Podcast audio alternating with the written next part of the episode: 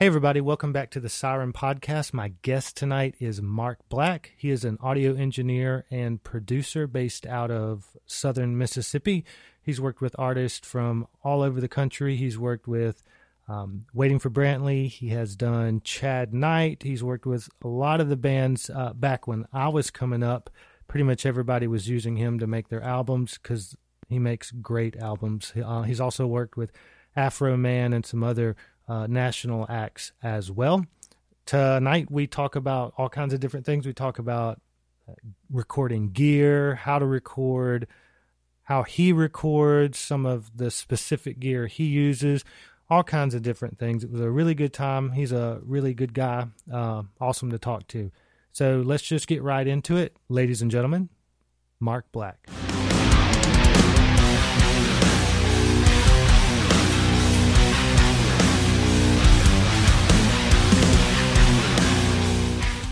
Hey man, how you been doing? Thanks for coming on. Doing well, doing well. You're awesome. welcome. Thanks for having me.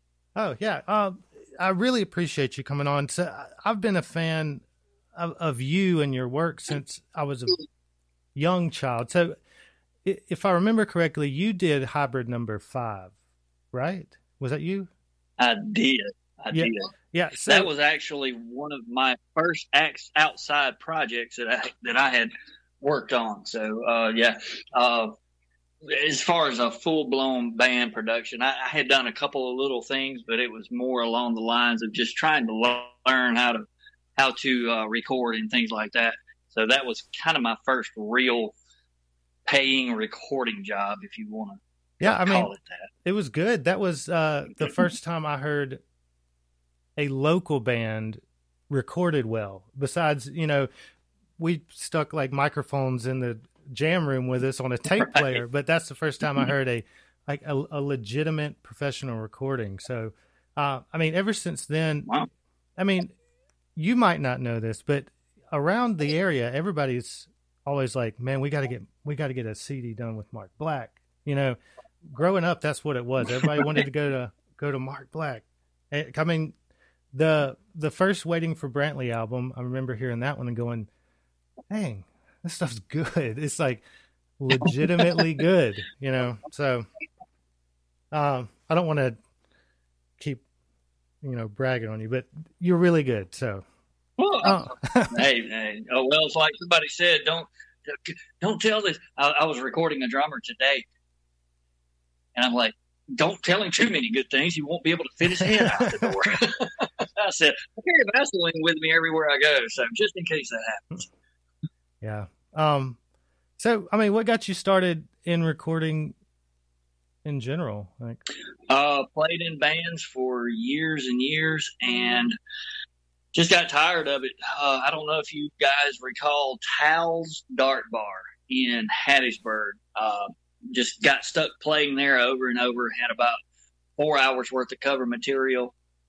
Just, you know, at the end of the night, the whole band would make 40 bucks after everybody drank the rest of the money in beer. yeah. and so I was like, I'm done with this. You know, you split it five ways and you make five bucks for four hours. And I'm like, I'm done with this, you know. And the guitar player wants to borrow, hey man, can I borrow your five dollars? I'm like, I'm done. So I'm, you know what? I'm just going to be a songwriter. I'm just going to do this myself because I can play keys, I can play guitar a little bit, um, and I can play bass. I cannot play drums, but I was always writing the drummer to do better. So yeah. I'm like, I can kind of sort of do it. So anyway, uh, got a real job, bought a Roland VS 1680, uh, Les Paul, uh, uh, Digitech 2101 guitar processor, a couple of keyboards, and went to town. And after about six months, I started letting friends and family listen to my songs, and everybody was like, man, that's the most terrible song I've ever heard in my entire life. That is just awful. But then they turn around and say, but it sounds really good. so what are you doing? Like, i have no idea. I'm just trying to write songs for demos. Well, it sounds better than anybody else's recordings around here, and I've been doing it for six months, you know. So I'm like, ding, calling. So, you know, I've always been kind of interested in recording, but that was it. I mean, I was once I actually started doing it for myself. Then my buddy said, "Hey, I know a band over here from Smith County. Let's go see if we can get these guys in here." And it was like just go and do a couple of things with them. Nothing, nothing major. No money involved. It's like, and it was it was pretty much the exact same thing. Just put SM57s and 58s on the drum kit and hope for the best. And it was pretty terrible. But about a year later, yeah, about a year later, I met up with uh, Alan Stroh and Brad Wells and uh, did the uh, hybrid number five thing. That was my first foray into commercial. Commercial. I'm holding my phone so I can only and, do. Oh, I got it. There you go. Commercial. there you go. There you go. Studio out of my house. So, and I, I, worked out of there for years and years and years. Oh, that's awesome, man. I I have been recording since I was young. I'm not as I don't have the same, I guess, skills as you do in it. But uh, what got me started was I, I couldn't afford to go anywhere, so I had an old computer with. They used to have these little mics that would stick on the side of like the monitor, so you could chat with people. And so I would just use that right. thing, and I I couldn't record a full drum kit, so I'd have to like record one track and hit the drum, the kick drum, and then hit the snare drum. it didn't it it didn't work out awesome, but uh, that that's how I I got into it. I was just I was like, I'll have, right. to, I'll have to do it myself, I guess. Cool Cool Edit Pro is what I was using, which is now, me too. Uh, you know what? It, it, that is hilarious. Uh, a buddy of mine, he's no longer with us, uh, gave me a copy of that from somewhere, and I'm like, oh wow, this is great. I can do anything, and I found a cool edit was so limited. I learned and maxed that thing out in about two weeks. Yeah. And so I spent about two months and then with it, and then I got uh, oh sound sound forge. What was the Vegas video? Yeah. Vegas Video. And I stayed on that for about two years. And that's uh, after a couple of years of that, I went to Steinberg with Nuendo in Cubase. So I'm still on Cubase. Yeah. Was working in Pro Tools today, and I'm surprised I have hair left because I was about to pull my hair out with Pro Tools. It is. It's, it's cool on some things, but there is mm-hmm. just some things that in Pro Tools makes no sense to me, and most of it is the most important part like like a like a band member being able to hear themselves in headphones and monitor back and listen as they're playing. And last night we were setting up, and I could not get signal through the headphone mix for nothing. It was just like, oh my goodness! And so I'm like, okay, it's midnight. We got to be back at seven. I'm just going to watch videos while I'm driving home on YouTube. I found about three videos, and I watched videos on my way home and got home and laid down and it's like poof. I'm like, woke up this morning. I'm like, oh, three videos. I hope those three videos work, and it worked, and it did. So, yeah, I uh, I started in in Cool Edit, and I tried like um, I tried Cubase. I I, I used like a a demo version, but then I went to the Southern uh, digital recording industry program. I went through that and did Pro Tools, mm-hmm. so I learned. I learned Pro Tools in and out, like how to do sends and aux tracks and you know it, pretty much the whole right. everything. And what what sucked for me is I was using a Windows PC and then they upgraded to Windows 10 and Pro Tools, the version I had, wouldn't work on Windows 10, so I'd have to upgrade and pay another seven hundred dollars for the not even the HD version. So I ended up just right. now, now I'm in uh, I'm in Logic because it was two hundred dollars and works for what I need it to. So Logic is getting where it is huge. It is absolutely huge. So um, yeah, uh, and, and, and, it's got a lot of stuff built in. You know, they basically made GarageBand off of Logic. Mm-hmm. And you know how easy it is to record in GarageBand. It's yeah. like pull up a couple of instruments, boom, boom, boom, hit tap on your iPad, and next thing you know, you got a decent sounding demo, you can take those audio tracks and, and then put it in uh, in Logic and just mix the daylights out of it, and you're like, that was done in GarageBand. It's like, yep. yeah, it's. I mean, I got into it, and it's super simple. It's a lot simpler than it was to learn Pro Tools stuff. Because Pro Tools, I'd be staring at the screen going, I just want to turn the volume up on this track, and I have no idea Right. why it's not going up. So, but yeah, um, Right, exactly. but you know, I guess the most important thing is I heard uh, the guy from Phish, Trey, the guitar player. He's had this same, Anastasio. yeah, he's had this same Mesa, uh, like the Mark IV amp or Mark III amp, and he said I could get new amps, but I know exactly how this one works, so there's no point in me changing it. So I guess the the more familiar you, you can be better at a a system you're more familiar with than a better you know system that's you don't know very well. Right. So I think that's very important. Right, too. exactly. So uh, I was just reading an article from Produce It Like a Pro. I I just watch those videos and everything because it- that guy comes up with some really cool stuff.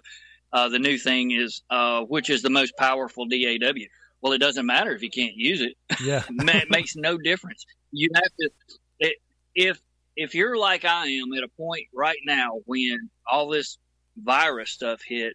I was working in New Orleans, uh, you know, pretty much seven days a week, and then all of a sudden I'm like, oh my goodness, I don't have a job. so I packed all my stuff up, came home. I'm like, what can I do? And I'm like, well, I guess I can, you know, work on mix templates and try to just become a better mixer and better at doing what I do.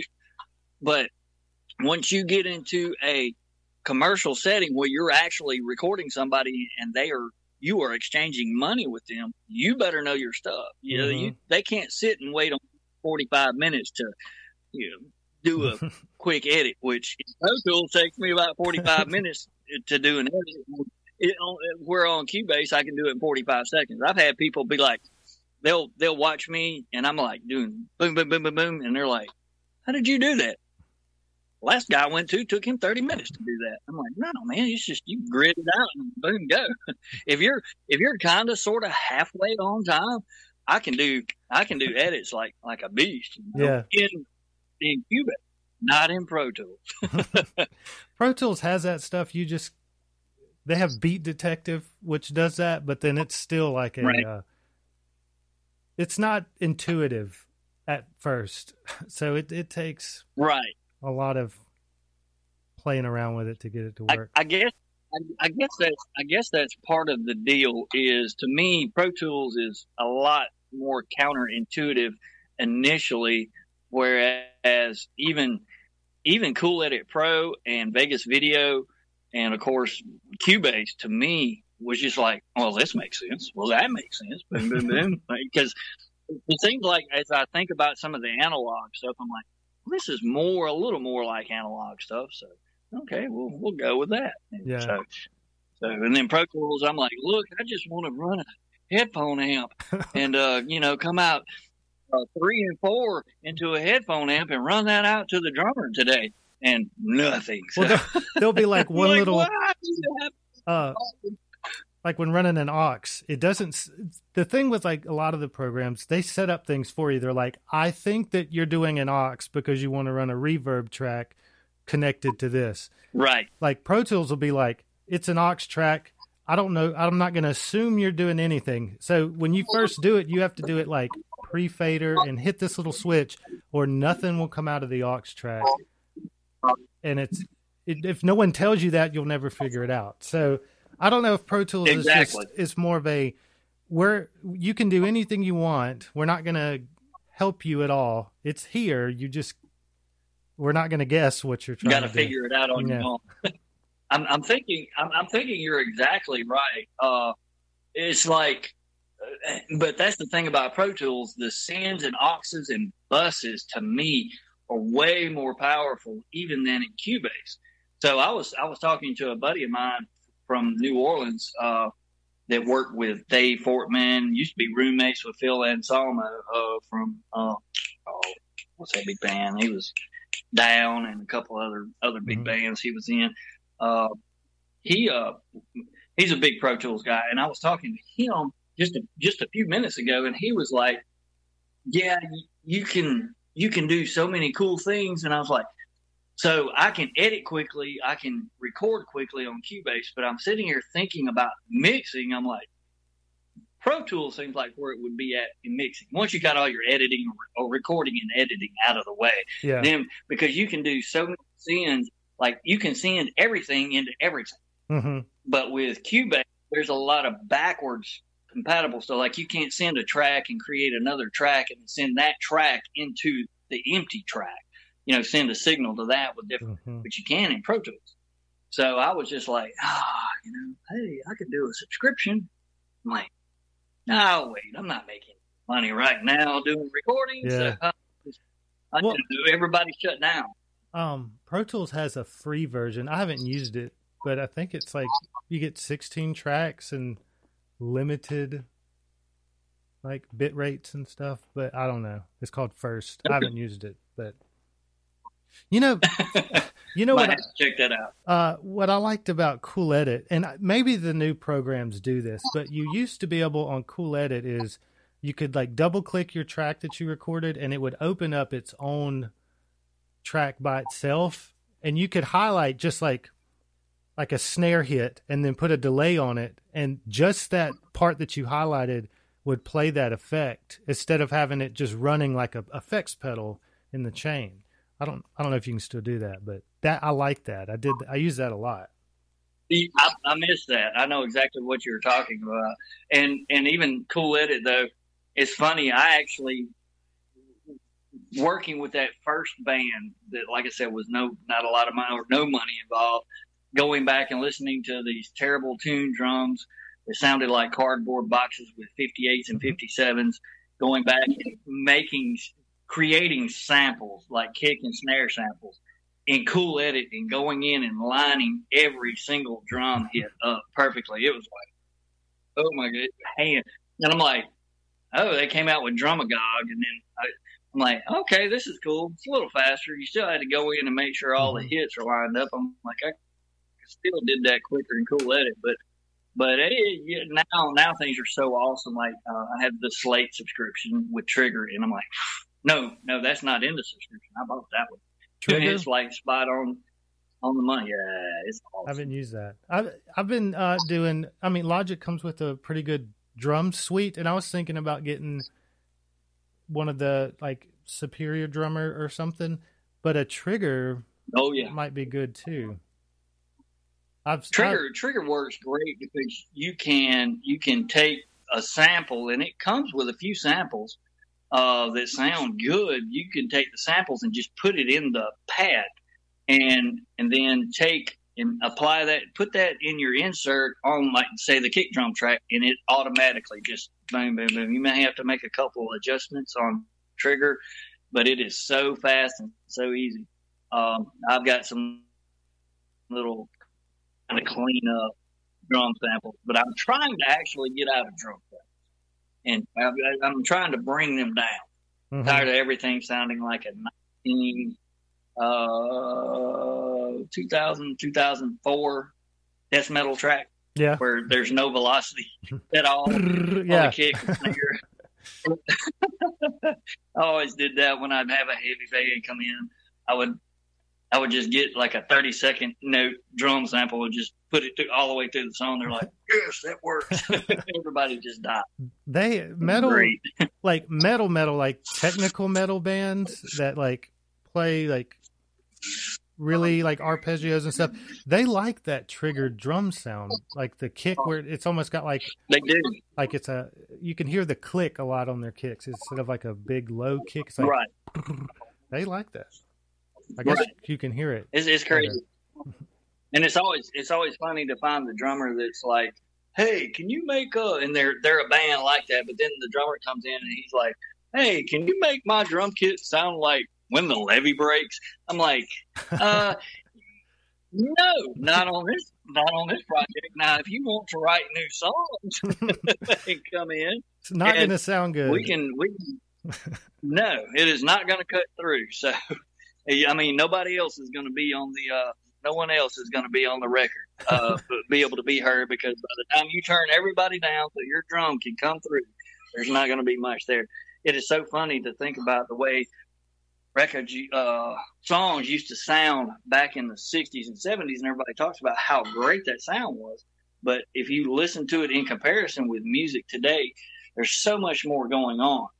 But I, people still tend to like that old Led Zeppelin stuff, and and I I love it too. Uh, but when you try to record something like that, you still have to do more to it today to kind of feel a little more modern. I guess if you wanted to, if somebody was desperately looking for that old sound, you'd set them up with three mics on the drums, put everybody in the same room, and say, "Go to town. Call me when you're done. I'll hit record. Go grab me a sandwich and come back. And if it sounds good, I'll listen back. If not, you know, you need to go home and rehearse some more because that's how they did it. It was a uh, that's how magic was made in music back then. Everybody played in the same room together. Yeah. Or at least laid down bass, bass, uh, the main tracks.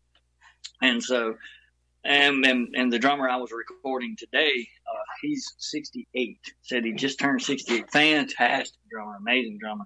Uh, played for Lynyrd Skynyrd for three years. Uh, wow. Toured with Reba McEntire, Emmylou Harris, uh, k.d. lang. Uh, been on dozens and dozens of dozens and dozens of uh, Nashville records that were just top top of the line. Just uh, of the, I can't even think. John Michael Montgomery, just so many records. And uh, we were talking about that today.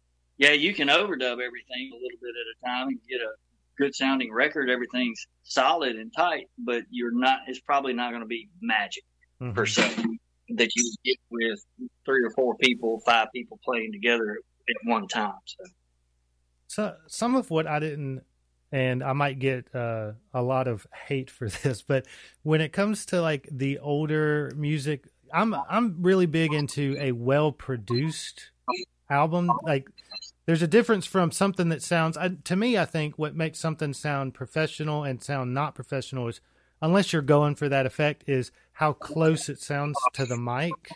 You know, if you have a snare drum that sounds right, exactly. like it's recorded far away, it sounds amateur. And if it's like solid and up right. front in your face, it sounds good. And Zeppelin had kind of sounded like it kind of sounded like it was off back in the in the field and there's not a lot of low end and low end also adds to the right. punch of a mix and that's all missing exactly so I mean, that's kind of. Like, I remember when I first. Yeah, I remember when I first started mixing. I'm like, man, this sounds great, and I still had that mindset of low end quality from the 60s and 70s, and even the early 80s, and through the 80s, to to where I'm like, this sounds great, and then this, of course, is like 2002 or 2003 or something like that, and then I pull in Creed, uh, something from Human Clay, mm-hmm. and pull it in. And I'm like, this uh, and it sounded amateur. I mean, it really did. So then I had to start. Okay, what are these guys doing? And I thought it was limiting and limiting because that was back during the volume wars, and everybody was trying to make their their song the loudest song ever. And uh, I was like, so I started just mixing into the compressor and the limiters, trying to limit everything, and it was just the complete backwards way to do it. And this, of course, like I said, this was almost 20 years ago, and I can still say that I probably make music or make my masters a little too loud, but I'm getting out of that. But that's what I've been doing since my time off is trying to get that good production sound. And I'm taking old songs that I recorded, you know, five, ten, 15 years ago and just kind of remixing them and just adding the modern things that mm-hmm. that you're talking about that, that, I added then, but now I know about the mixing part hmm. and, and trying to make make that more of a produced sound exactly like you're talking about. I don't want everything to sound like Led Zeppelin for sure. I'm like, how far away was the snare drum mic? I had the, God. the mic outside hey, outside the window there. um so Exactly, exactly. So could you go back and you might not even be allowed to do this, but could you go back and remix a hybrid number five song? Probably I actually have the DVDs backups of almost everything, but I would have to pull that up and remember what program I used, and if it was Vegas Video, hmm probably not, because I found something else that was Vegas Video, and none, nothing lined up. So I, th- this was before time code, well, not time code, but before uh, broadcast wave. It was just a wave. So if you punched in a vocal at two minutes and 53 seconds, when you opened it up, it was at zero. And you can't sit and slide 40 tracks back and forth, and, you know, little bit. Yeah. To try to make it, it would, it would sound a mess. So, uh, I probably couldn't, I could probably go and remaster some of it, but there were some things that I wanted to do even listening back to the hybrid number five, I'm like, I really wish I could go and change this and do this and stuff like that. But I would, I would literally have to see if, if any of that stuff would line up in when I opened it up and brought the WAV files back into Cubase today. Now, if I found somebody with a version of, oh, you know what? Now I think about it, I bet I don't know. I'd have to go check and see if I could get a free version of Sony Sony Vegas video see if it would open up a 20 year old file. It may, it may do it. So I don't know. well, just uh, cool to check out. if you, I think I think people might might like to hear that if uh, you know you're bored one day during the quarantine or may, you know I may, uh, I may talk to Alan Alan Stroh about that, and, and of course, you know that's uh, Brad's nephew. Uh, excuse me, Brad was Alan's nephew.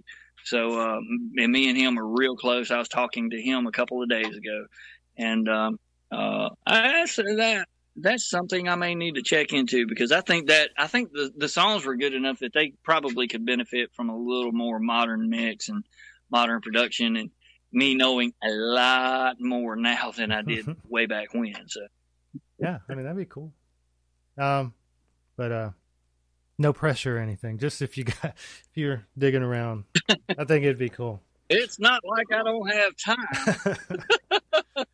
You know, we we we're just all kind of sitting home, be like sitting around the house. Hey, what can I do today? Well, Yeah. I don't want to go mow the yard. Hey, let me go mix a hybrid number five song. that's that's a good idea. I'll check that out. Yeah, that'd be cool.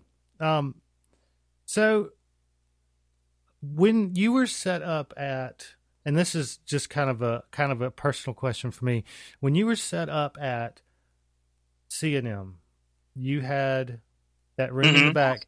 There was a little amp in there, an Epiphone amp with one volume knob. Do you remember that amp? Yes. Hold on. uh, I do remember that amp. What about it? Well, that I've been looking for one of those forever, and I found one at C and M, and uh, they sold it before I could go back and get it. But I was just gonna see what you thought Really? about it. Well, uh, I would say that it'd be a great, a great amp. I'm fall. I'm in the dark out here. Uh, but the one that, uh, the one that was dead from the get go. So it never worked, and I guess I could probably take it to Nashville and get it re- repaired. Yeah, But yeah, it is a um, Galaxy 33 yeah. and it is let's see let's see what i can find around here. It is right there. Let's see. Damn still Wow. i don't know if you can see it or not. Let's see. Yeah, your video's getting a little blurry. yeah so i still have it somebody left that me. oh yeah i think uh, yeah i'm out here in the shed Yeah, man. Uh, you know Those- wi-fi's crap out here I love little, little small, tiny amps like that, especially like unique ones that you don't see all the time.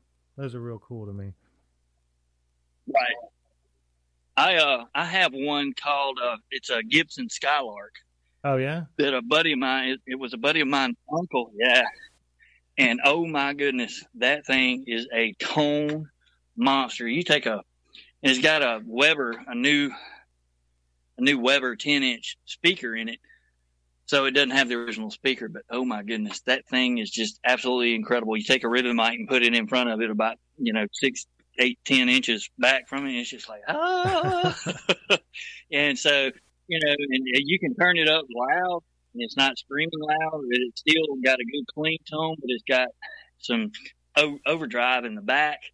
And it's just really, really cool. Uh, I don't know if you've checked out uh, anything I've done here in the past couple, two or three years, but a fellow by the name of Hunter Riley, he uh, is a country country project, mm-hmm. and pretty much all the main rhythm guitars were done on that amp, and it's wow. just like it was like, holy crap, thing thing sounds great. But yeah, I, I was going through and checking out all these old amps and looking at the tubes and seeing like, okay, how bad how bad is this thing? And uh, it's uh, yeah, that thing was has been do DOA since I got it, and um, but pay anything for it. The guy left it at the house. Well, I don't think he paid anything for it either. Yeah. So, so, anyway, I may I may do like I say, take it up to Nashville. There's a guy uh, named Jimmy English. That's an excellent electronics technician. He could probably make that thing sing too. So I need I need to check that out. yeah. That, um. I saw a. Uh, I don't know if you've ever seen the rig rundowns on YouTube where they go and like they'll go to yes. like artists and they show them their uh, stuff. One of them, they I don't know who the guy was, but he he had a recording studio, and you know he has like, you know, the whole wall lined with amps, and he's like, you know, here's a twin reverb from the '65 or whatever year, you know, and here's a an actual basement, a true basement amp, and all these like great amps just lined up. And he goes, and you know what we use the most? And he pulls out this little tiny, like 10 inch um, I want to say the Blues Junior, like the little tiny one, like this big. He's like, this is what we yeah. use for ninety percent of our recording, and that's kind of like sometimes when you get in the studio, the things that that you wouldn't think sound the best for some reason. Some old Radio Shack amp, and you're like, I would have, I could have never gotten this tone without this little fifteen dollar right. Yeah, I mean, Probably not all exactly. the time, but sometimes, I, yeah. I have done uh, right. I, I, do. I used to do a thing with uh, punk bands, especially.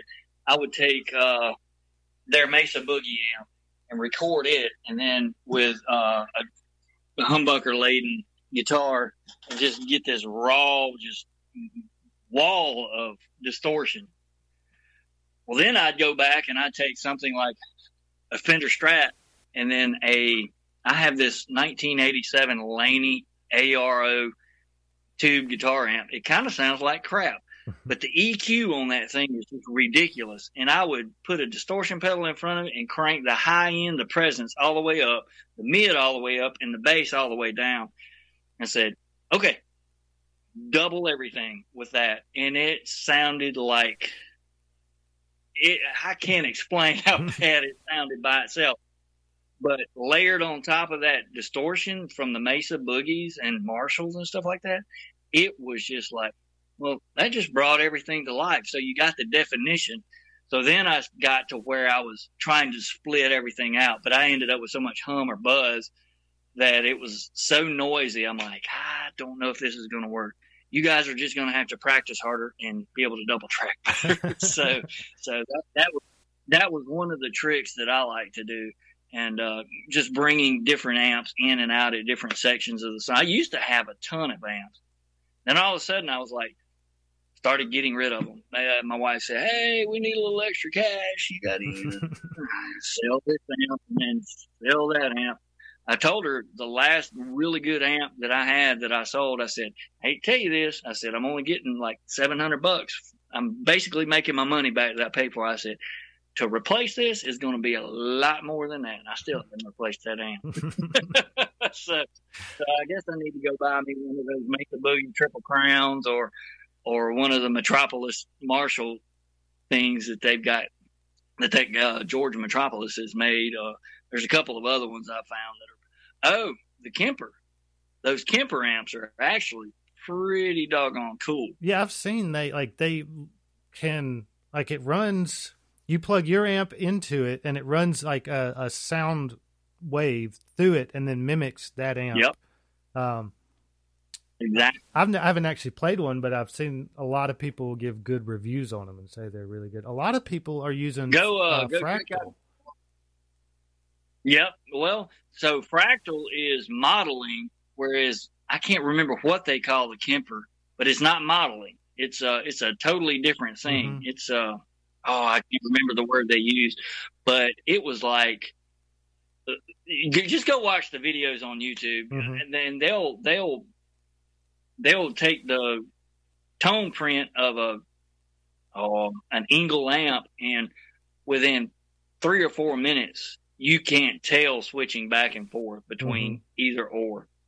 We're talking about an Engl amp with a cabinet and a microphone in front of it versus plugging your guitar into an, the Kemper and then coming out of that with an XLR into your recording rig and boom, no speaker, no anything like that. Mhm. It's there. It's like, you've got to be kidding me. You So, do it at one o'clock in the morning. You know, as loud as right, you. that- exactly. There's no volume. Well, that's that's a yeah, that's another trick that I tell people that okay, yeah, go go use your plug-in simulators. Well, it just sounds kind of flat. Well, the trick to get a good guitar tone is like when you're standing next to an amp, you get that you get that resonance coming back through the guitar from the sound of the amp, and that's what makes a guitar amp sing a little bit. Well, just plug your guitar into your computer. Now, this is kind of defeating the purpose, and crank your monitors up Mhm. and you'll get a lot better tone out of that just cranking your monitors up if your monitors can handle it. I don't know if you have monitors that can do 110 dB, probably not, but you know, if you did, you wouldn't want to be right, right. You wouldn't want to be in the same room with it. But that's about the thing. That's that's basically what everybody's going for. So, Yeah, I've uh I recently got BIAS FX for guitars. Um I mean, I don't uh do a lot of high end recording.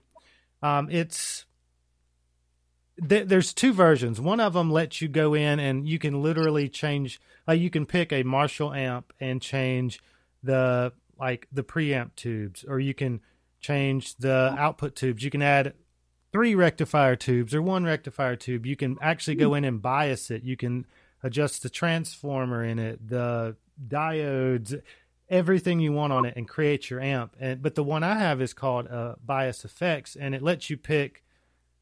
They don't. They don't. They're not licensed to call them amps, but they have one that's called like British, and it's an orange amp. Uh, you know, or it'll be like oh, okay. Uh, tread plate and it's a Mesa rectifier. But uh, you can go in Right. and, and put virtual mics.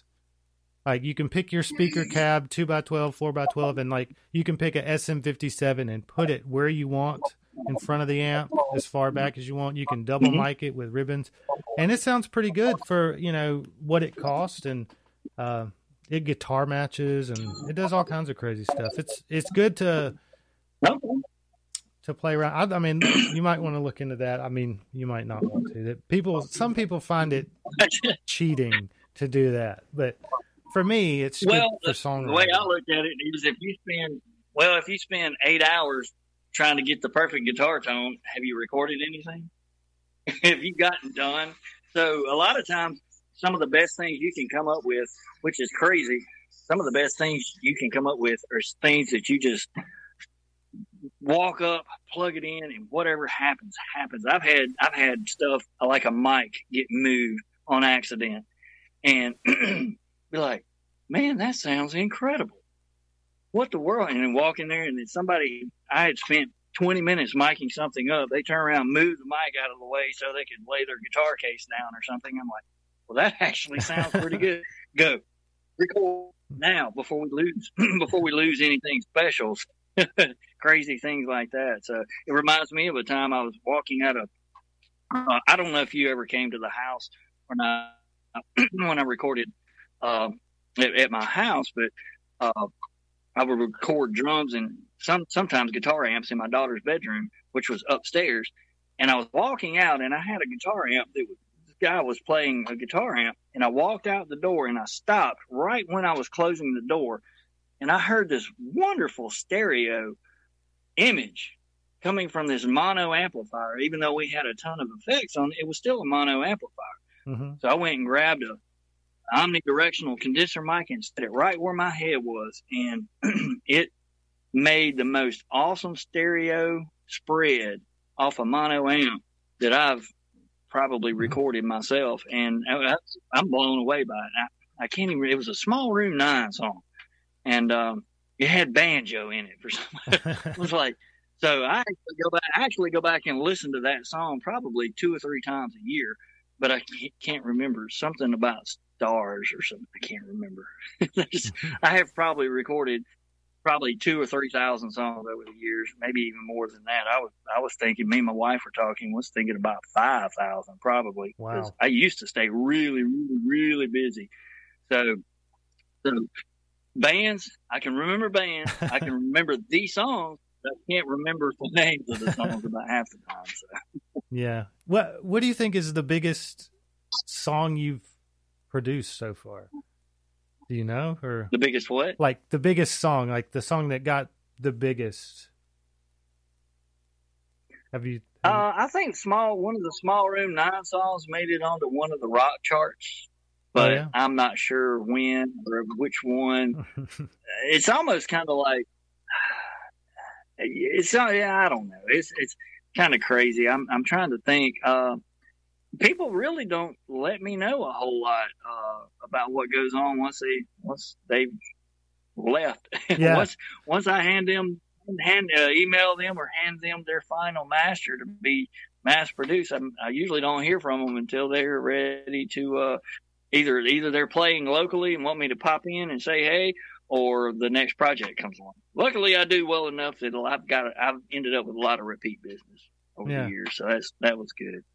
Yeah, you know, I've never really thought about that, but um, uh, I have noticed. So I I take I'm a photographer, so I've take taken pictures of people, mm-hmm. and you spend a lot of time, especially in the editing process, um, especially you know in music and in photography, and you spend all this time, you know, making sure it's perfect and ready to go out, and you send it out to the customer and I had one that I did. I spent a lot of time. It was a, a big, it was a wedding. So it was a bunch of pictures. I spent a lot of time on it and I sent it out and they're like, thank you. And I was, I was waiting for them to be like, these are good. I like this. I didn't like this. And it, I just got, you know, thank you or whatever. So I still have no idea if I did a good job, if I did a bad job. Uh, so, you know, whenever you, you hand in some, some work to somebody, you don't hear anything back. It's kind of, you never know you never know if they liked it or not. Or... It's like exactly, exactly. Well, I mean, if if nobody gives you feedback, good or bad, you don't know which way to improve or which way, which direction you need to go. Um, so being getting feedback is always a great thing, unless you're a singer on stage. yeah, never do that. don't do that. So for everybody at home listening, if if you pay for someone to work for you and they do some artwork or something like that, make sure and tell them that you liked it. Uh, I mean, I guess if you hate it too, I don't know. Be tactful on that one, but uh, at least let them know what you thought about it. Right? That sounds right. Yeah. Exactly. Okay. Exactly. That helps I mean, a lot. We're we're all in this. Right. We're we're all in this together. Uh, we find things that we like to do, things that help us become the people we want to become. And if we get no feedback from our potential clients or clients, then we're just, it's easy to become stagnant. And people definitely, nobody I know become stagnant. Yeah. And then you never know they liked your stuff or not. Or, you know, I guess if they come back, yeah. So, um, I have I've asked you most of most of my questions. So what what equipment? I mean, maybe some people like to keep it a secret, but like your your main like your go-to gear, like your go-to mic, uh, outboard gear, or what kind of stuff like that do you use? I don't know if you ever saw my setup. I still have the same setup. Uh, basically, uh, eight channels uh, of tech high quality digital conversion. Um, eight channels in, eight channels out. Uh, I have a Universal Audio 4710 with eight channels in. Uh, few other PreSonus mic pre's. You know, it's kind of weird. I basically ended up with prosumer stuff. Uh, what I call prosumer stuff. Stuff Mhm. that's not terribly expensive. Usually ended up being more on the clean side. Uh, people always talk about, you know, you need this four thousand dollar mic pre, you need this three thousand dollar compressor, you need this eight thousand dollar equalizer. Yeah, that's all fine and dandy, but we live in South Mississippi. Yeah. People are not going to pay me hundred and twenty five dollars an hour to record, you know. So I'm, I was four, I ended up at forty bucks an hour. I'm still forty bucks an hour. Um, so nothing really special that that that I spent a ton of money on. Um, go to mics, Shure SM7B sounds great on everything except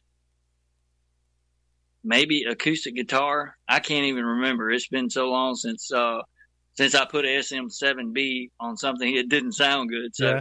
uh, have a couple of Shure KSM 32 that sounds great on everything but vocals. Yeah. And th- not that it sounds bad, it just sounds flat. It's just kind of boring sound. Hmm So, but between the SM7 on vocals and a couple of Shure KSM 32s, you can do just about anything. Throw in a couple of, uh, oh, let me see. Uh, just, you know, I have the Audix mics, Audix drum mics, uh, Shure SM81s, uh, a lot of Shure mics. Uh, trying to think. I just, at one point, I had about 40 or 50 mics. They are the, but most of those were condenser mics and they crapped out. Yeah. So it's actually cheaper to buy one than it is to repair. Um, there for a while, I had a lot of SE electronic mics, uh, and they were the very first early on version from the early 2000s, and every one of those are don't work anymore. Uh, they work, but they have a lot of internal noise. Uh, I'm trying to think. Um, you know, uh, SM or uh, the Yamaha NS10s. I got a, uh pair of Yamaha NS10s. Work great. I've been Uh, thinking I'm about still using me. Using getting my, yeah, or the uh, you can find those online, uh, used ones.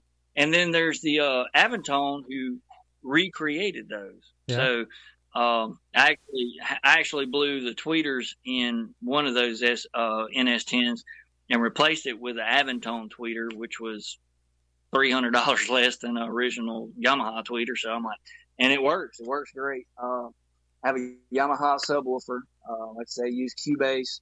Uh, have Plug-in Alliance, Slate, uh, Kush Audio, and Empirical Labs subscriptions for plugins. Um, pretty much everything I do is it, it's all digital. I've never really used analog tape before. I've recorded on some analog boards using analog stuff. Uh, it's just basically I have my setup set to where I can actually move around fairly easily. Uh, so right now, uh, I don't have room at my home to to record anymore. So I went from there to uh, C and M, where you were talking about earlier. Uh, within a month of that, people going in and out after hours, they were like, "Nope, nope, nobody in and out." So everybody got off at work at five o'clock. Would come in, the store would close at six. I'm like, "Well, this ain't really working out too well, is it?" So. So uh, where did I go from that? I don't even remember where I went from there. I think I ended up taking over a class, a couple of classrooms at, at uh, church I go to in Laurel, and uh, that worked out pretty well. And then the youth minister said, "Hey, we're going to start doing classes in here." So now I really don't actually have anywhere to record. Uh, so basically, if somebody needs me, I just pack up and go to them. So all my stuff's pretty mobile, uh, and I actually like getting out and going and recording. Uh, I do have my stuff set up in my mother's shed that she just turned into a she shed, and, and but and I, I I can do a little bit of recording, but it's uh, not real conducive to recording. But it's cool. It's air conditioned. Uh, I don't mind hanging out out there. It's got a couch and things like that, and I have internet out there, uh, so I can go read the newest blog about the newest piece of gear that I can't Yeah. afford, things like that. Um, trying to think of uh, um, but I can do some mixing out there. So I've been that, been doing a little bit of mixing for people from time to time, and uh, and everything. So no, nothing really spectacular. Uh, my digital converter is probably the most expensive piece of gear I have. And when I first bought that thing, and it's probably 12 years old, when I first bought that thing, I'm like, oh my gosh, I just wasted $3,500 on this thing. well, a few months, a couple, two or three months after I got it, everything was super clean. I go back to my old, to an old recording that I did with the converters that I went, uh, was using, and I'm like, oh, oh. like, so I'm like, I did not waste my $3,500 and I mean that thing's still kicking too. So that is one thing you can say about about the higher end gear, the boutique gear, is it actually lasts. But like the PreSonus stuff, even though it works, you can get decent sounding stuff, or it sounds fine, most of it clean. It don't last long.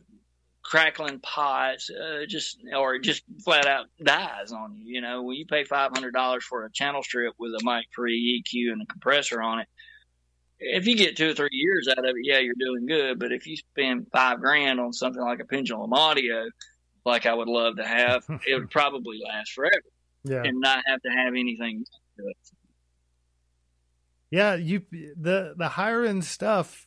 I mean, you, the thing is, you'll see a lot on the internet. They'll be like comparing a Behringer to a Universal Audio uh, preamp, and there's, you know, you can get in there and and nitpick and be like, oh, it's not that much sound difference sometimes sometimes.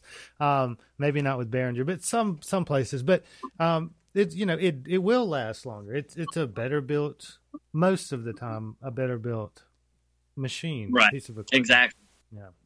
And that's what I tell people. I'm like okay go buy you a Behringer if you're making money with it and it craps out after two years throw it away and buy another one yeah. or save a little bit of money and buy the next higher one up that you can afford. But really, by the time you do that four or five times, you could have bought what you really wanted to start. Yeah. well, see, when it comes to guitars, I, when I would play live, I used I have a Gibson uh, SG that I used to play, and then like it would get, you know, it would fall over, or someone would be close to it that I didn't know who they were, worried about it walking off. So when I started playing live, I'd get an Epiphone I started playing Epiphones. So you know, if right. it, I'd pay three hundred dollars for a used one, you know, and if that if I drop it and the neck falls off or something, I'm not going to be devastated if someone steals that guitar. I would be if someone stole right. my good one. So sometimes, I guess your use case, like you're saying, you know, if you're making money and you're using this preamp and you use it and make money for three years, I, you know, it worked. Get a new one. Right. Yeah. Exactly. Sell a new one. Exactly. Exactly. Yeah. So, let's see. Uh, so you're still re- recording. Is there somewhere just so people can um, go and see see your work, uh, get in touch with you if they want to work with you? Oh, I mean, Facebook's probably one of the best places. I believe my Facebook is uh, my phone number's on Facebook. There's also, I think it's Black Magic Studio, mm-hmm. which I've I've gone like eight different studio names. It seems like, but I started out as Riverside because I was I live on the Leaf River, so that was Riverside for a long time. Uh, I don't even remember what all I've called myself besides idiot sometimes, but uh, uh, I have let's see Black Magic Studio, I believe, but now I actually go by Black Market. So you know, Black Mark. It's yeah. Mark. Oh, there you go. I was like, okay. I'm like, hey, somebody said, well, that's pretty slick. I like that. so, so that's kind of what that's, that's pretty much what. And I'm going to be honest with you. I am the most non social media guy ever. It's like I go out of my way to do everything completely different. I make fun of people taking selfies, driving down the road. Uh, like I'm like the, the kid off of off the Simpsons when they run off in the ditch. I get out instead of being like, "You need some help." I'm like, "Yeah, yeah." quit, quit, quit taking selfies while you're driving, you 16 year old idiot.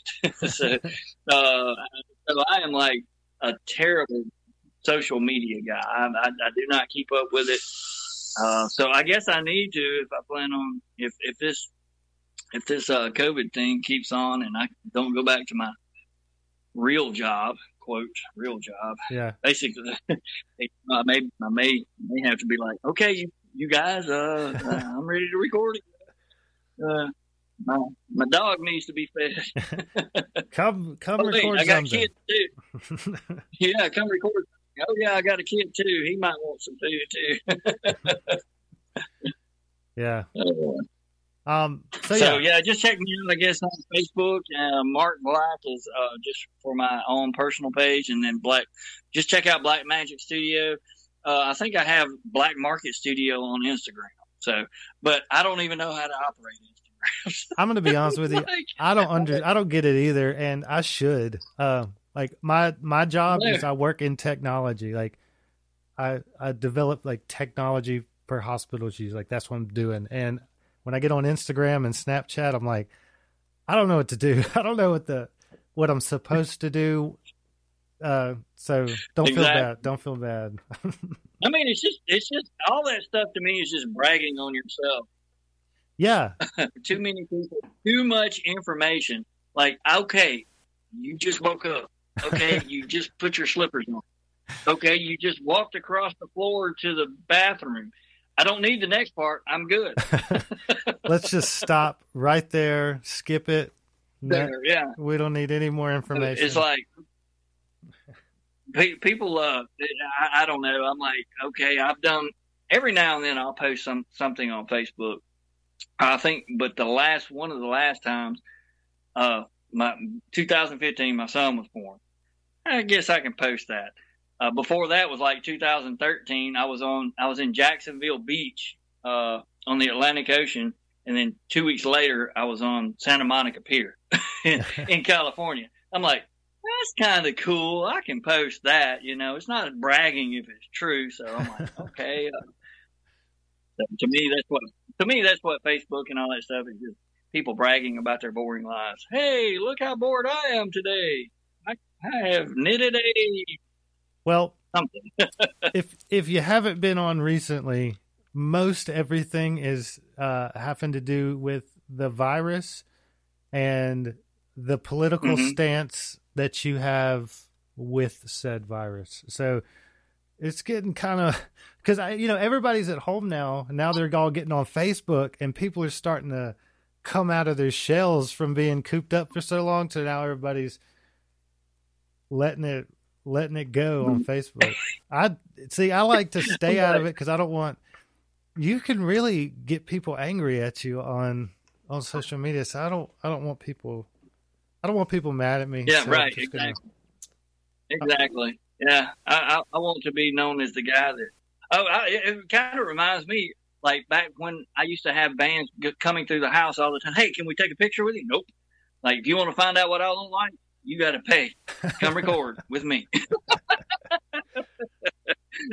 you got to be in the club. like Yeah. So you know, I I don't get on Facebook that much. Uh, I don't I don't spout my views on. Uh, well, it's it's like one of the rules. You don't talk about politics, sex, or religion.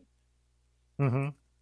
But that being said, did you hear about the uh, priest that was running for governor? I didn't. they got caught in the uh, child uh, child uh, abuse scandal. That's pretty bad. Bad joke. You can edit that one out. I just did a. Uh, I have a piano here with the drum kit loaded up on it, so I did oh, a yeah, rim shot. Up, up. Hey, I had a had a, a, a, former drummer from Lynyrd Skynyrd give me a rim shot today, or a, uh, uh, yeah, the rim shot. I'm yeah. like, hey, drummer from Lynyrd Skynyrd. That's good. I That's mean, how cool. how often do you get that? I, I don't think anyone's ever given me no one famous. right, exactly, exactly. No one famous for sure. So, um, yeah, so everybody can reach you on that website, or I'm sure, um, mm-hmm. if if anybody wants to work with Mark, uh, and you can't get a hold of him, you can reach out to me and I'll I'll help you. I'll I'll right. I'll send them to yeah, you. so so yeah, just check me out. Check me out on Facebook. I'm, I know my phone number's on the uh, on my personal Facebook page, and I'm pretty sure it's on the black market. Instagram, maybe. I'm not even sure about that. But then uh, the Black Magic Studio, which I guess I need to go in and change the name of that to the Black Mar- to Black Market Studio. So okay, so um, yeah, and you work all kinds of artists. You do. I mean, is there anything you don't do? Any any music projects you'll say no to? uh, I tell you what, the only thing I've said no to is people that owe me money and then they want to come back in. Oh, hey, you gonna pay me? Money? Yeah, you got to pay me. Have you gonna pay me the money you owe me? Well, I don't have it. Well, then you don't get to come back to me. I, I couldn't. I couldn't even fathom what's going through someone's mind when they owe you money and then call you back and ask to do know, some more right? work. I would feel I would feel weird asking like, "Hey, I owe you money, but can can you front me some more of your time?" I'll promise you I'll pay yeah, you for exactly. this one. Yeah, I'd, Right, exactly, exactly. Um, there's a guy I work with out of Jackson who's got a pretty nice studio uh, in Richland, just south of Jackson, and uh, he's hardcore. He's hardcore businessman, and he's like, if I haven't worked with you before, you pay the full price up front all the way for for every hour that you book. Before we even before I even book you, you pay me in full up front because he said he's like, I know I'll be there, but if you don't show up, or then we get done halfway done with it, and you don't have any more money, then you know I'm the one losing. He said once we get a working relationship, yeah, I'll do a fifty percent up upfront deposit, but yeah, you know we'll we'll go with it after that. You'll get your final copy when uh when when you paid in full. But that dude is hardcore, and he I don't think he's real busy with the recording studio, but he has his own computer, and he he does really well. So if somebody doesn't want to do it the way he wants to do, he's like, "See ya." well, so, but me, I'm kind of like with the people, right? Yeah, the people that owe me money, those are the only people I don't work with. So, but I do rap, country, gospel, Christian, uh, uh, rock, heavy metal, death metal. Uh, I, I can't think of anything that I, I, I just like any. I'm not saying that I like any. I have preferred music that I like. I basically like good songs.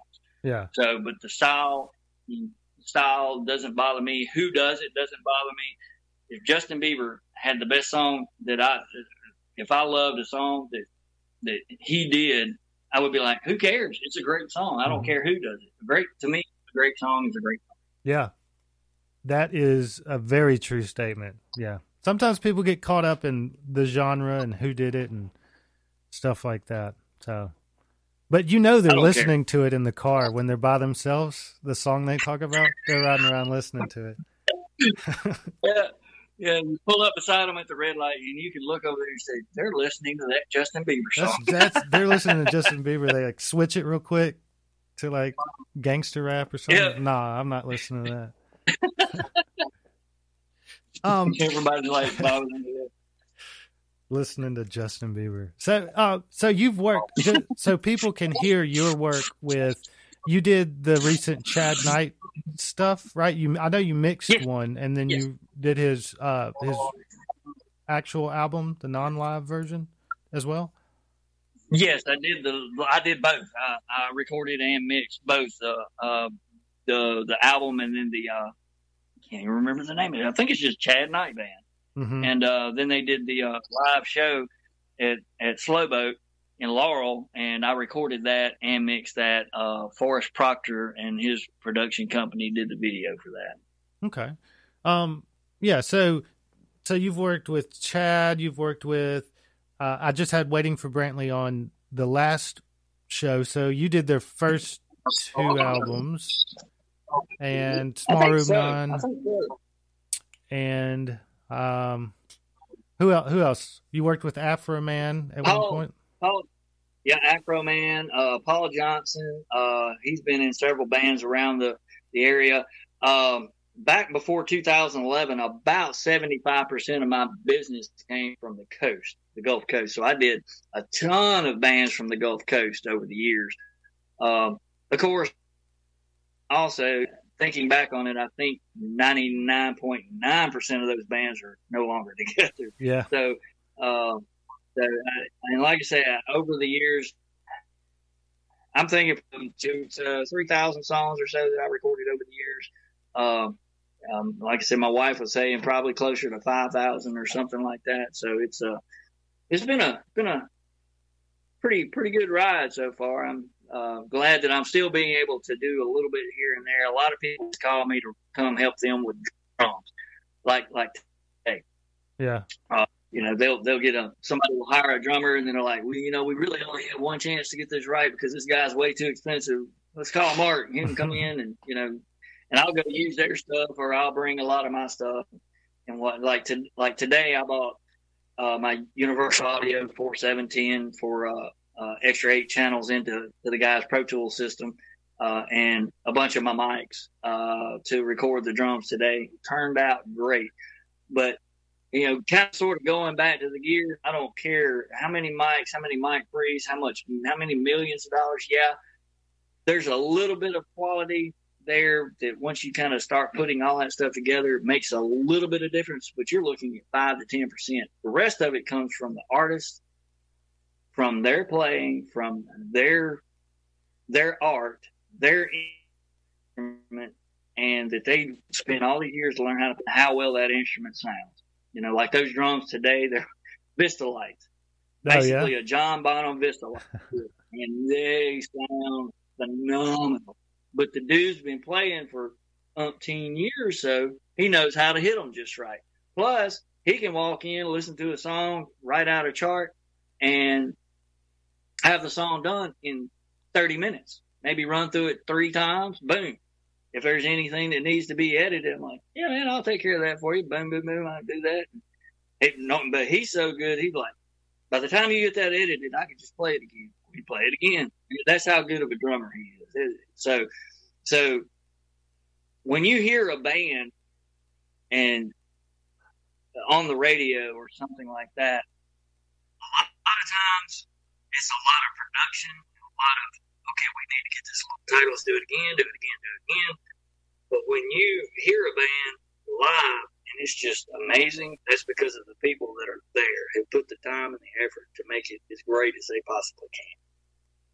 Yeah. And all I'm there to do is just catch. yeah, but you you do a lot though as well. So give your give yourself a lot of the credit too, especially on the tracks. There's a lot, a lot that go, right. especially a drum. Like you record a guitar, you can put most of the time a mic in front of it and record it. Drums, you're essentially miking what twelve separate instruments. Essentially, you know, snare, exactly. top and bottom, uh, toms, sometimes bottom toms, front and back kick, right. all the cymbal mics, and if well, anything's out of phase or the they're not the right uh, distance from each other and stuff like that. You run into all kinds of that. Dr- recording drums is it takes it's a, beat. yeah, it's it's it's its uh, own thing pretty much. I uh I found you found out years ago instead of treating a drum set like 12 separate instruments, treat it like one large instrument that's a big headache to make sound really, really good. Yeah. And just and a lot of it's mic placement, but most of it, I don't know. I don't know if it's just I know that it's not going to be out of phase, I very rarely ever ended up with any comb filtering, and uh, which is kind of weird uh, because I was listening to uh, there's a guy named F. Reid Shippen has a studio in Nashville called Robot Lemon. Dude is a fantastic mix engineer, and I was going through his uh, Spotify list and Emerson Hart from Tonic has, has a song on there. And I went and listened to it, and the snare drum is almost perfectly out of phase with everything else. It's like it sound, has that hollow comb filter Yeah. effect, like you're talking through your hand. And I'm like, he either could not do anything with that, or that's an effect they're going for. But if it's an effect they're going for, it's terrible. Yeah. Sometimes it's like, Well, so I was sitting there thinking, I'm like, this poor guy was trying to mix this. It was like, ugh. There the Metallica did make a very big song uh Saint Anger with that. Do you remember Saint Anger with that snare drum? That was terrible. the ringiest. I remember the first time I heard that. I'm like, ooh, ooh, uh, you know, new reference track. that that's that that's record that that album that CD is a great reference track because it don't take much to make it sound better. At least I can do better than Metallica Saint Anger. God, I remember. If I didn't, you're new to recording, start with start with that record. yes, I mean that's the snare on that song was just. It was like bong every time he hit it. I don't know. He was just maybe Yeah. it's, it's a creative choice, I guess. I think they were trying to do something garage band like, trying to go back to the roots as a bunch of kids playing in a garage, trying to write songs and become billionaires. That was not my favorite snare sound of all time. You know, one Ever. thing Ever. one thing I've noticed is, and maybe it's just the way I hear things, but I think in a mix, the main thing you hear is like the loudest parts of a mix uh, are the vocals, the snare, and the kick, and everything else kind of sits Yep. off to the side. If you have those three well, uh, you know, mixed and EQ'd and the right volume, then it automatically changes from an amateur recording to a I'm not going to say automatically to a professional, but it ups the level substantially having those three things the right volume and Right. mix. And I'm going to be honest with you. For years, I always felt like my vocals were good enough, and then I'm like, but why? Why do I feel like when I A B it that it needs to be better? And I was like, well, I'll just chalk it up to the singer. that guy could be better. his But- fault. Yeah, so it's it's there's so many little tiny techniques. I'm finding out instead of trying to to to make something sound the way you want it with one track and one or two, three plugins, split that joker out. Send it to several places. Send it to uh, take take your track and make five copies of it and compress each copy differently. Compress each track differently Mhm. and then bring the different sounds in and out as it goes. So, like if you've got, if you have five different compressors, plug-in compressors on five different tracks, and they're all compressing slightly different, and they're sounding different. Well, when you when you kind of adjust in between those, you get all kinds of different sounds, and that's one of the the new things that I've been working on templates and things like that, trying to get. Uh, trying trying to get better. You know, I, I'm trying to take this downtime to trying to improve myself. Matter of fact, I, you, you know, improvement thing while they're at home, and uh, I decided not only to do that with mixing, but um, I decided I was going to learn uh, some new languages, and I've already learned three new languages. So I'm like, man, it's awesome. So I'm now fluent in British, Canadian, and Australian. That's uh that's a substantial accomplishment you got there. The Thank you very much. what'd you do, uh, Rosetta Stone for that? that? Is that a new expansion? Uh, You're not going to believe it. Taylorsville High School, bro. Taylorsville High School. That's hilarious. Uh, I'm gonna have to get get up on my uh, my Aussie. Yep. Uh, Boy, never know. The Only thing most people know about Australians, they just throw a bunch of blasted shrimp on the barbie. Oi. and some beer. Yeah. That's awesome. That's awesome. Well, there you go, everybody. Go and learn those three accents. I mean, languages. those three languages. Uh, three, three new languages. I'm taking advantage of this self improvement.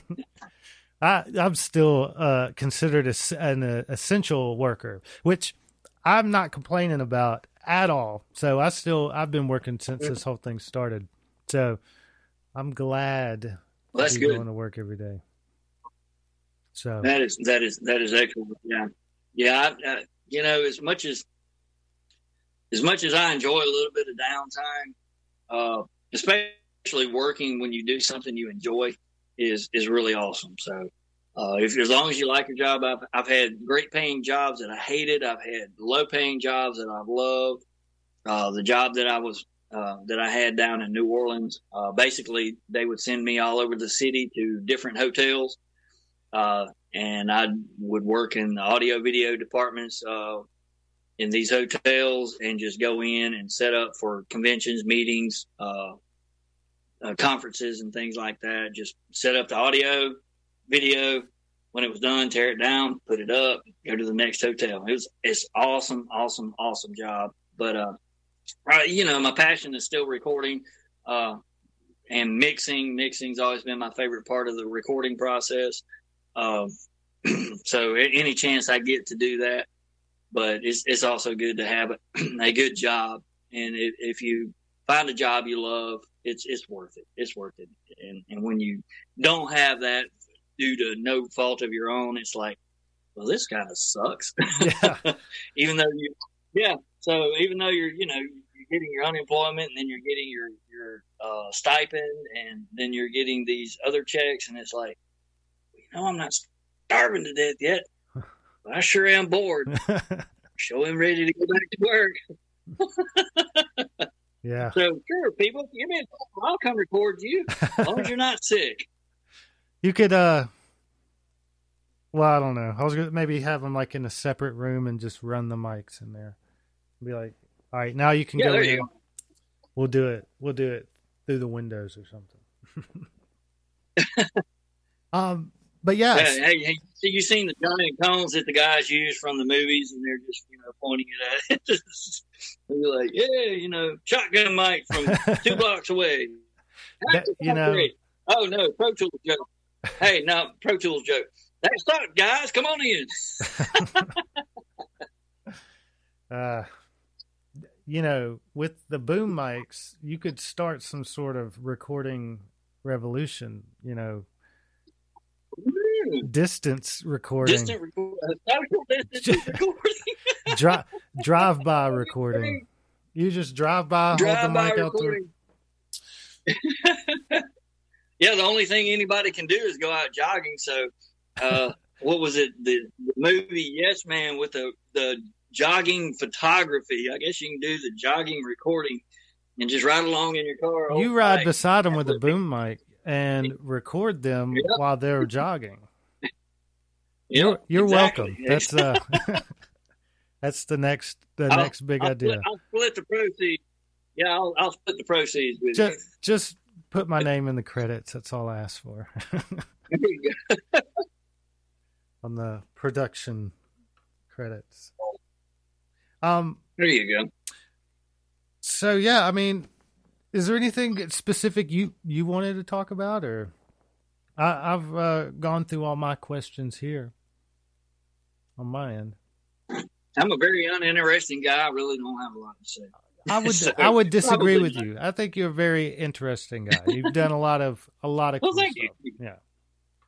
Um, yeah, it's it's been it's been fun. You know, it, it, the the weird thing is I didn't start the recording thing until I was thirty. So I'm fifty now. So I've been at it for about twenty years, uh, maybe a little bit longer than that if you count the uh, songwriting phase. Yeah, it was just terrible, like I mentioned earlier. but uh, but yeah, it's a it, it's a passion I've, I've enjoyed. I'm not going to say every single minute of it, but and the only time I'm usually not enjoying it is when I can't get gear to work properly. Like man, like I'm last night, uh, it's like. I've had I've had some times where I'm just like, all right, I'm just gonna record this one little thing real quick, and I end up spending an hour, and I'm just like, there is no reason why this shouldn't be working, and it takes an hour to figure out that there was a little box I accidentally clicked that did something. Exactly. That'll drive. me. Exactly. Been there. uh, that's. I mean, that's one thing about Logic. Like when I was running on a PC, sometimes my PC would just be like, "I'm not going to work today," and then I'd turn it off and come back the next day, and it works fine. And with my Mac, it's been working fine pretty much. Sometimes it'll do something wonky, but most of the time, like I turn it on, it comes on immediately. It's on running, and I can just get to the get to the point. So, Well, that's awesome. Can I borrow six thousand dollars to buy me a new Mac? well, let me tell you what I did. For my my wife, I had my own uh, computer which I was running Pro Tools and stuff on, and I had the older version. And then my wife got a Mac, and uh, my computer started acting. T- it got to the point where it wasn't it wasn't fun for me to try to record because I spent more time messing with the computer um, than recording. So I got her Mac out. Uh, it was a MacBook Air, the cheapest one you can get, and Logic works fine on it. I could record, you know, eight tracks at a time. I could have tons of plugins, and you know everything worked smooth. Um, but I, I found a uh, something made a crazy noise here. I found a uh, Mac of all trades website, and I got a Mac Mini, and they they were on sale, so it was uh, it was really cheap. Uh, and but it has 16 gigs of RAM, an i7 uh, solid state, half a terabyte drive. Um, that's that's all I need for what I do. So I mean, Okay. that's what I got. Yeah, uh, I, I remember uh, several years ago I was talking to some guys uh, from one of those websites about a new Mac, and the first thing they did was they hooked me up with a, a quote with for a Mac Mini. I'm like, I got to looking at the specs. I'm like, dude, you don't understand. I'm running 40, 50 tracks, and then I'm running probably 40, 50 group or auxiliaries or buses. I'm, I mean, I'm just sending stuff all over the place. So I'm like, I'm pretty sure I'm going to max that out. I'm already maxing, you know, my PC out that's got a lot more, you know, specs than this thing does. So I was like, just never mind. So leave it to me to take it upon myself. I just started building my own computers. Well, that's so, good. uh, so the, the yeah, so- yeah. So the computer I have now, I just built uh, probably less than a year ago, and it's it's been a hoss. Unfortunately, it got struck by lightning through the Mm. the Ethernet cable. Uh, got my mom's modem here in her house, and it went straight. And I had it unplugged and everything, and it blew out the land guard and killed the motherboard. So I had to turn around and spend another five hundred bucks on a motherboard. Wow. Look, But- But I got I got the got the motherboard I originally wanted, so and it's hoss now. there was uh I looked at Apple just released a new Mac Pro, which is their like high end PC. This thing can have uh one and a half 128 gigs of RAM.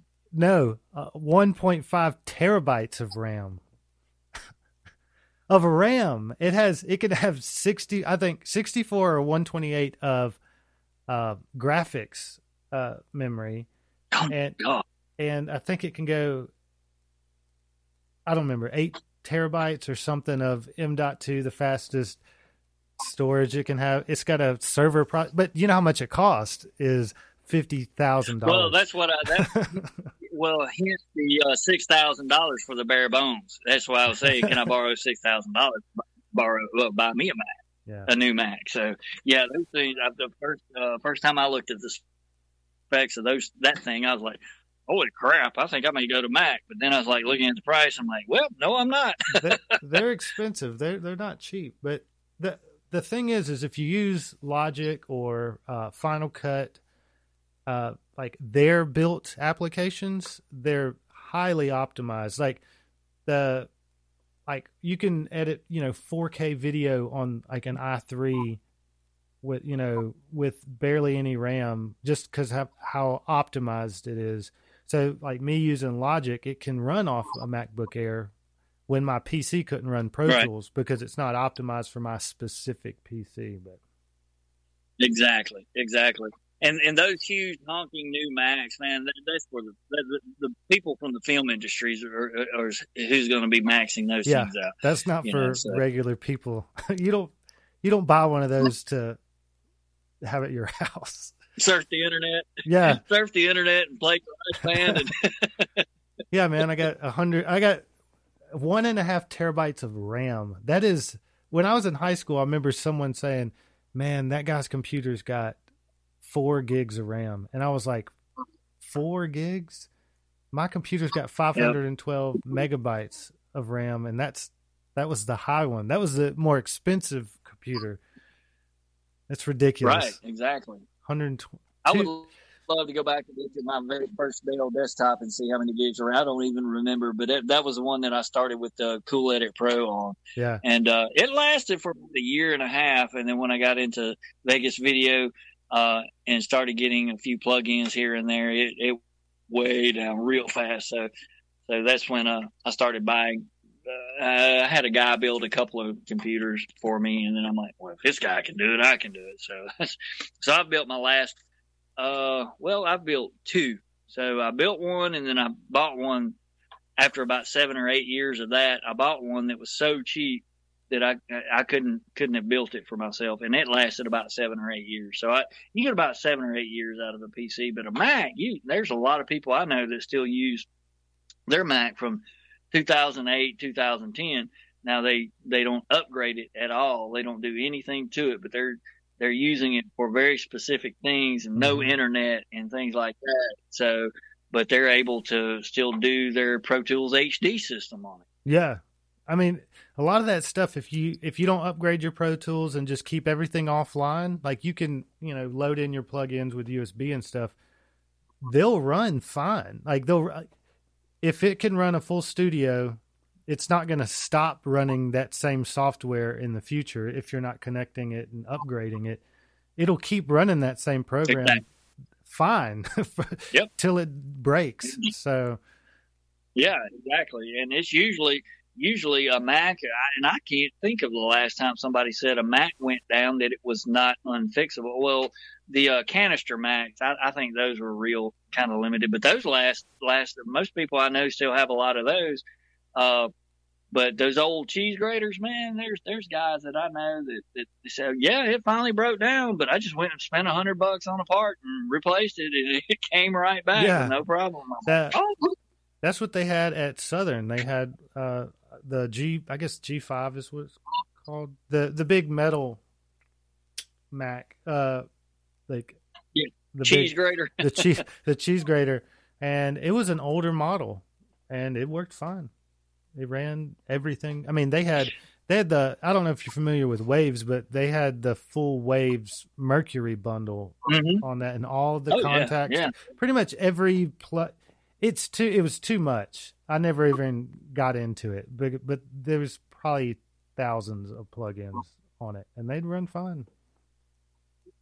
Yeah, I uh I, I went to the uh I went to that studio a couple of times. I kind of perused through through the uh through the Pro Tools system there that they had and, and their Mac. And I was like, eh, it's not too bad. I'm like, hey, maybe I already enrolling I'm like, wait a minute. I just need to be teaching. I need to be teaching the class what I need to be doing. You probably could. I actually, I actually talked to somebody about that. They said, oh man, you got to have a, you know, uh, some a master's degree. You have to least. have a, you have to have a master's at least to teach. You have to have the degree above what you're well, teaching. Oh, okay. Well, the way I look at it is, if if you can, people who can do, people who can't teach. Yeah. there you go. The the the mic selection they had up there, they had a a U eighty seven, a Neumann U eighty seven, which you think is great, it, but if you have a an okay singer, it sounds bad because you can hear every bad thing about them. Right. But a good singer sounds really good. They had the real uh, snowball blue mics. They had. Mm-hmm. Uh, I'm trying to think. It was a t- it was a tube mic called. I don't want. It's not Telefunken, but it was something. Uh, they had the E84s. Was, was, it a groove? Groove tube, yes. It was a groove tube yeah. with a tube in them. Yeah, I told you I've been there. yeah, they had all kinds of good stuff. Uh, they had. I don't know if you've ever seen Earthworks mics but they call them yep. high uh, definition uh, mics or oh, whatever.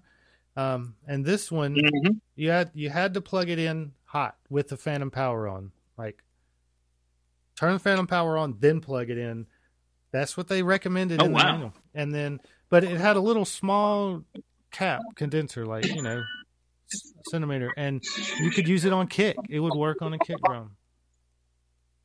Right. No yeah, uh, the TC30s, I believe, Earthworks, or, or yeah, they're they're super super nice, super clean.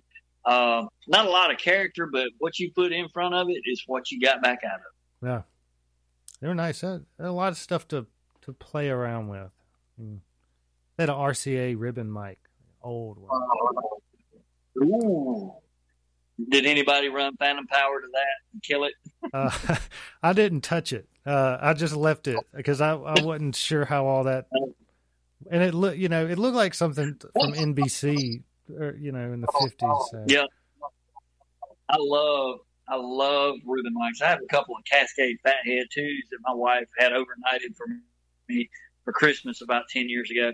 I use those things all the time. Love them and never had to replace a ribbon either. So I mean, I, she paid like eight hundred bucks for for a stereo pair of those. So uh, yeah, if you uh, if anybody looking for an idea of how to get started, if you wanted to do any recording on your own, Shure SM7B, KSM 32, and any kind of ribbon mic that you can afford, even even the cheaper ones, two hundred dollar ones sound sound good. They're really dark and don't have a lot of output, but I love ribbon mics.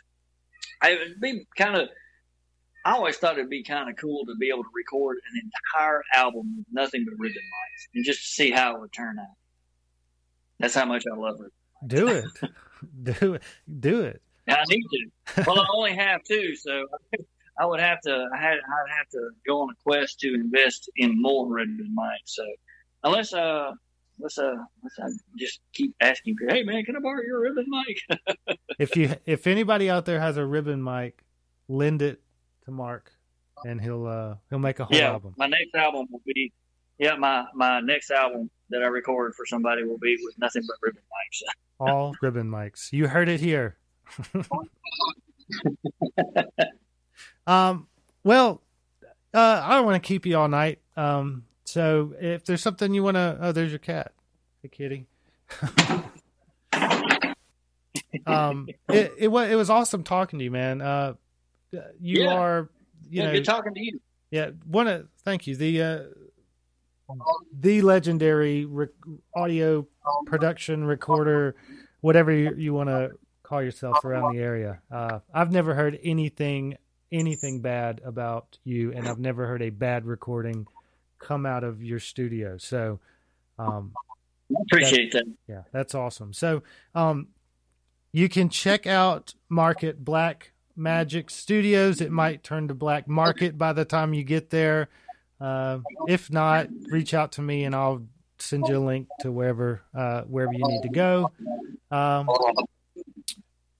you can listen to all kinds of albums he's done. He's done all kinds of them. Um, anything else you want to leave with? Word of Yeah, advice. if statement? anybody wants to get in touch, yeah, if uh, if if anybody wants to get in touch with me for sample audio, uh, just like I say, get in touch with me on Facebook. Uh, phone number you can get with uh, about here, and then um, I have a Dropbox folder that I can send you a link to, and probably have twenty or thirty songs over that I've recorded over the years. That's awesome. Uh, if you if you want to send that to me, I can put it on my Facebook page and let people go listen to that. Oh, okay, yeah, I'll just post it up there. I'll do that. I'll do that. Um, Yeah, sounds like a. awesome, man. I really appreciate it and uh, enjoyed having you on. If You're welcome. if you ever want to come back, if you got something going on, or if you just want to come back on and talk, you're always welcome. So just let me know. Yeah. Uh, so maybe so maybe next time if uh, if I'm in the middle of a recording session or something and you're available, uh, I may shoot you a message, let you know, and maybe we can maybe I can show you guys around some of my setup and, and things like that. So That would if be if, if we have Wi yeah, that would be really awesome. Uh, I mean, even if if all the crazy COVID stuff is over by then, um, I could just bring a camera out there or something. I don't know. Well, we can work out Yeah. the details, but great. Something Yeah, like that. Yeah, I, something out. that that would be really awesome. I can tell more jokes too. Yes. I did the rim shot again, so There you go. I just I need a button that does that. There you go. Make that. Uh, get you a sample editor. Just pull up Logic or something with a sample and just. I'm gonna do that. uh, all right, man. Well, um, thanks again, and and I, I guess I'll talk with you soon. Yeah, keep in touch, and uh, I'll try to keep in touch with you as well. And uh, I'll shoot you that link on Dropbox. Awesome, man. All right, man. Stay safe. Good talking to you. You too. Thank you. Good night.